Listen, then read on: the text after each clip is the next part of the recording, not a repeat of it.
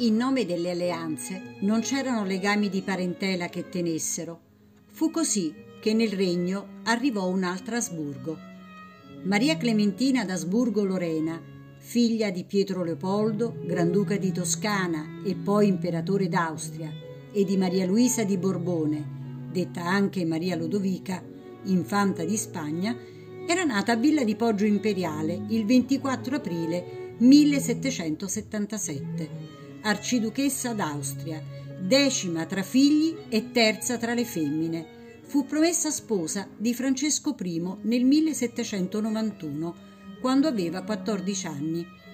Maria Clementina e Francesco erano cugini al quadrato, avevano in comune i quattro nonni.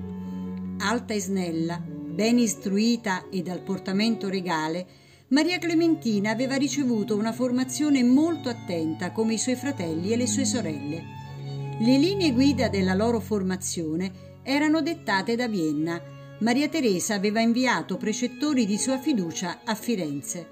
A loro fu insegnato lo sprezzo paternalistico per i privilegi, l'attenzione per i sudditi.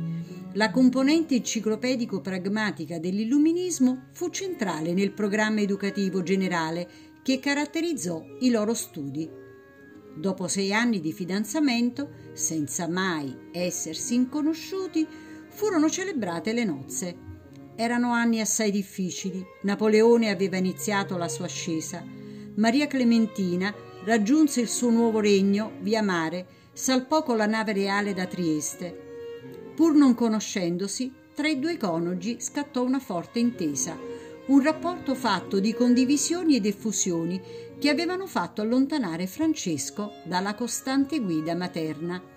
Erano così innamorati che non esitavano a scambiarsi gesti d'amore anche in pubblico, condividevano il disinteresse per la vita di corte, la passione per la natura, le lunghe passeggiate nel verde. Il parco della Reggia di Caserta fu per loro una meta amata.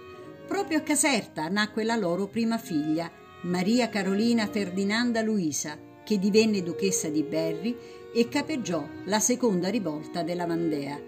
Quasi due anni dopo nacque Ferdinando Francesco, l'erede al trono. Colta, semplice nei modi, gentile e cordiale con la gente, Maria Clementina si era col tempo conquistata la fiducia di tutti e l'intelligenza napoletana aveva ammirato la sua coraggiosa intercessione a favore di Luisa Sanfelice, coinvolta nelle vicende della Repubblica Napoletana. Il secondo parto minò ulteriormente la salute di Maria Clementina. Il bimbo, fragile e malato, morì che non aveva ancora compiuto un anno. Di lì a poco Maria Clementina si spense era il 15 novembre 1801.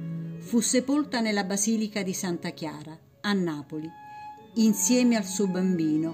Di lei nessuno più si interessò.